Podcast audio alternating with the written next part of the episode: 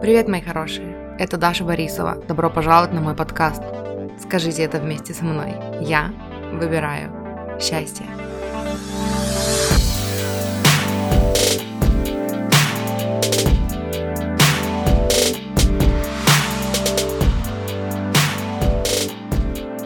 Всем привет, добро пожаловать на мой канал. Это вторая часть видео с ответами на вопросы, и в этом видео я хочу поговорить на тему отношений. И первый вопрос, почему так трудно найти близких по духу людей? Прежде всего хочу напомнить вам о том, что весь поток ваших мыслей в голове – это поток аффирмаций.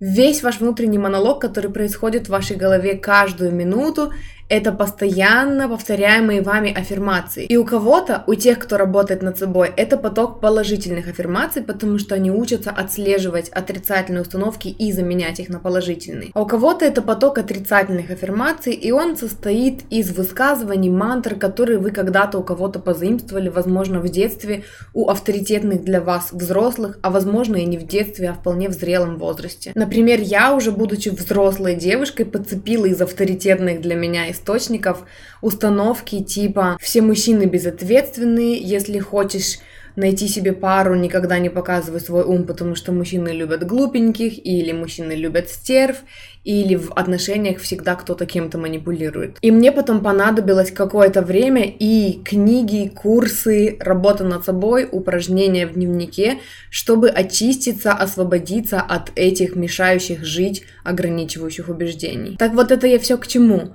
Трудно найти близких по духу людей – это отрицательная установка. Меня никто не понимает – это тоже отрицательная установка. И эти установки не являются истиной в последней инстанции. Есть большое количество людей, для которых они не являются истиной, и они умудряются найти умных, добрых, замечательных, интересных, новых друзей, вне зависимости от возраста, места и рода деятельности. Поэтому, если вам трудно найти единомышленников, прежде всего виной тому как раз-таки сама установка, что таких таких людей трудно найти. Заменить ее на установку близких по духу людей очень легко найти, а не везде и всюду. Пусть это будет вашей новой мантрой. И каждый раз, когда вы ловите себя на мысли о том, что друзей трудно найти, сразу же меняйте это на положительную установку. Хороших друзей найти легко, легко, легко, очень легко. Но это то, что на поверхности. Далее. Установка о том, что трудно найти близких по духу людей – часто идет рука об руку с другой отрицательной установкой «меня никто не понимает», а также ее различными вариациями и серией «какой смысл делиться своим мнением, какой смысл что-то кому-то говорить или писать, если меня все равно не поймут». И в результате мы не можем найти близких по духу людей, потому что мы даже часто сами не знаем, не говоря уже о всех остальных, какие мы вообще по духу.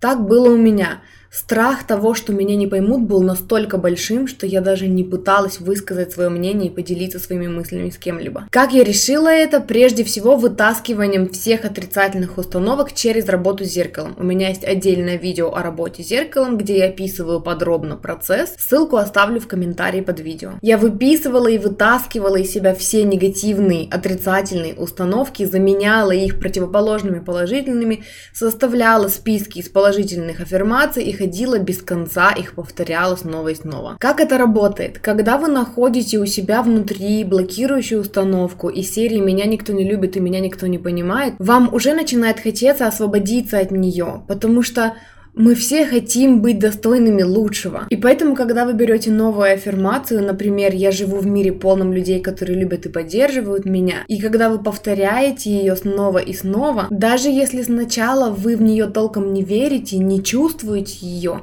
через неделю-две постоянных, многочисленных ежедневных повторений, вы, так сказать, начинаете делать на нее ставки. Вы начинаете ее тестировать, начинаете приоткрываться людям, начинаете как-то делиться чем-то, какими-то своими внутренними мыслями чувствами. И поскольку вы больше не ждете по умолчанию, что вас отвергнут, не примут и не поймут, поскольку ваш ум уже заполнен новой установкой, вы перестаете встречать сопротивление. Помните, что вы видите в жизни то, во что вы верите. Измените измените то, во что вы верите, и вы начнете видеть другое. И именно благодаря технике, о которой я вам только что рассказала, мне удалось заменить установки, с которыми я жила долгое время, типа никому нельзя доверять, нельзя рассказывать людям о себе, они будут завидовать, и меня все равно никто не поймет, на установку Мой мир полон людей, которые любят и поддерживают меня всегда, и я сделала это в 28 лет. 28 лет своей жизни я жила в страхе, что меня не поймут,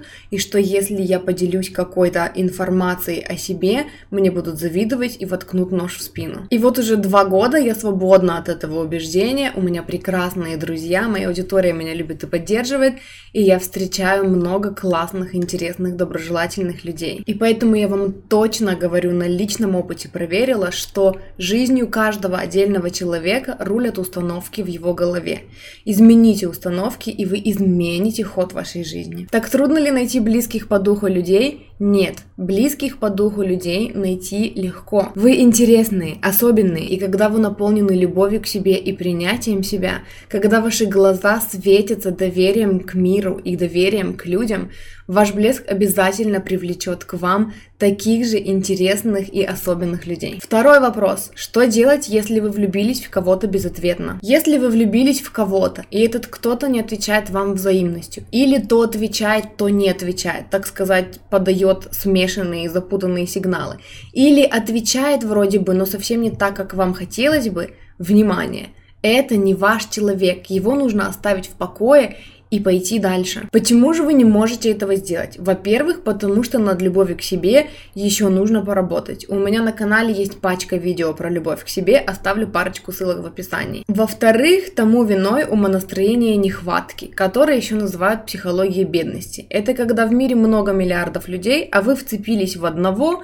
который не отвечает вам взаимностью и не дает вам того, что вы хотите, но вы его не отпускаете, потому что вдруг вы больше никого не встретите. Вдруг он ваш единственный или она ваша единственная, вторая половинка, и больше для вас в этом мире никого нет, и это он ваш единственный шанс на любовь, который вы упускаете. Но подумайте сами, неужели вы действительно верите в то, что в нашем мире, где большое количество людей ищет любовь, ваш единственный шанс, ваша единственная половинка – это человек, который вас даже не замечает, которому не до вас, и который не видит ваших положительных черт и не выделяет вас среди толпы. Вы действительно думаете, что человек, с которым вы хотели бы строить романтические отношения, это тот человек, которому придется все время напоминать, что вы вообще-то достойны его любви?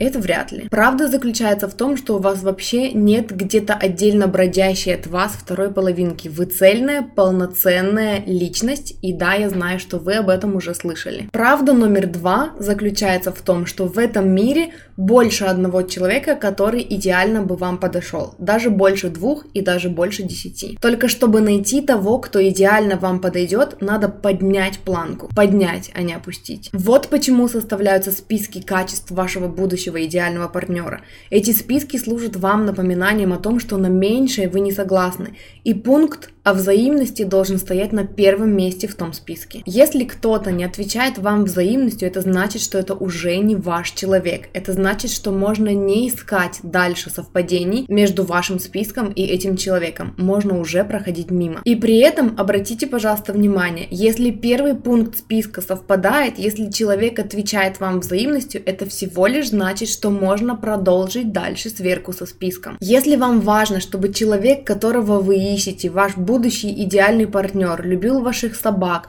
или любил ваших детей, или спокойно относился к тому, что вы не едите мясо и не подсовывал вам мясную колбасу втихаря вместо соевой, или относился с интересом и поддержкой к вашим увлечениям, а он по какому-то из этих пунктов не подходит, вы ищете дальше. То есть сам по себе пунктик про взаимность не должен быть единственным вашим требованием.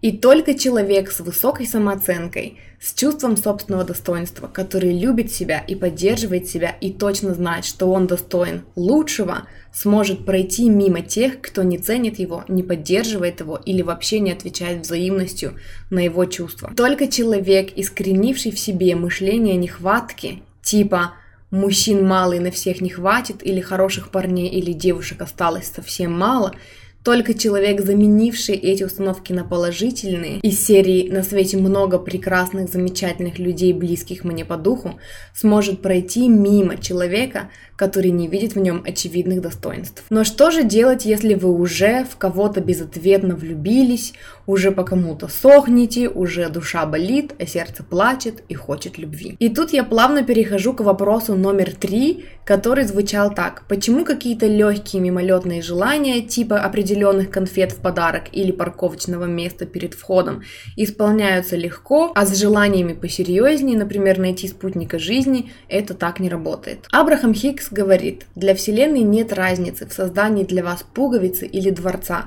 Разница есть для вас. То есть, применяя это на наш пример, для вас есть большая разница между получением конфет в подарок или нахождением любви всей вашей жизни. Пока вы верите в то, что по каким-то причинам найти любовь непросто, это будет для вас непросто. Вы возлагаете слишком много ожиданий на исполнение этого желания, буквально ставите всю вашу жизнь на паузу до тех пор, пока вы не найдете вашу любовь, пока наконец не встретите ее или его. И каждый день, по нескольку раз в день, вы фокусируете свое внимание на том, что любви в вашей жизни нет, и сейчас нет, и теперь нет, и вот сейчас все еще нет. Я хотела бы с кем-нибудь обниматься, но у меня никого нет. Я хотел бы гулять с любимой за ручку, но у меня нет любимой. Таким образом, вы концентрируетесь не на своем желании, а на его отсутствии. И тогда какие вибрации вы излучаете во Вселенную снова и снова? Правильно, у меня нет любимого человека. И тогда что вы притягиваете в свою жизнь? Отсутствие любимого человека. Снова и снова. Об этом я как раз недавно писала в сторис в своем инстаграме, когда приводила цитату из книги Луизы Хей «Вы можете сделать это». Она писала, пусть все негативные мысли о романтике исчезнут. Сделайте выбор в пользу радостных мыслей, о возможности разделить любовь с другим человеком, благодарности за умение любить и за счастье быть любимым. То есть фокусируйтесь задумайтесь на том, как было бы классно целоваться, обниматься, прикасаться, что-то делать вместе, куда-то ездить, смотреть кино, гулять. И здесь я как раз хочу вернуться к вопросу о безответной любви. Вы влюбились в кого-то, вам не отвечать взаимностью, но никто не может отобрать у вас само это чувство влюбленности и вот ту эйфорию и все остальные симптомы этой влюбленности. Посмотрите на состояние самой по себе влюбленности как на ресурс. И вместо того, чтобы концентрироваться на нехватке внимания от объекта вашего обожания, берите во внимание только то, как вам хорошо от самого состояния влюбленности. Вы стали меньше есть, или у вас наоборот проснулся аппетит, вам хочется творить, петь, рисовать, танцевать, писать стихи, вы чувствуете себя лучше, куда-то пропала усталость, и вместо этого открылась способность мечтать ночи и дни напролет. Творите, рисуйте, танцуйте, мечтайте, фантазируйте до мельчайших подробностей каждую деталь, которая приносит вам удовольствие. Как это здорово целоваться, прикасаться пальчиками, что-то делать вместе, куда-то ходить, о чем-то разговаривать. То есть переместите фокус внимания на положительные аспекты вашего желания.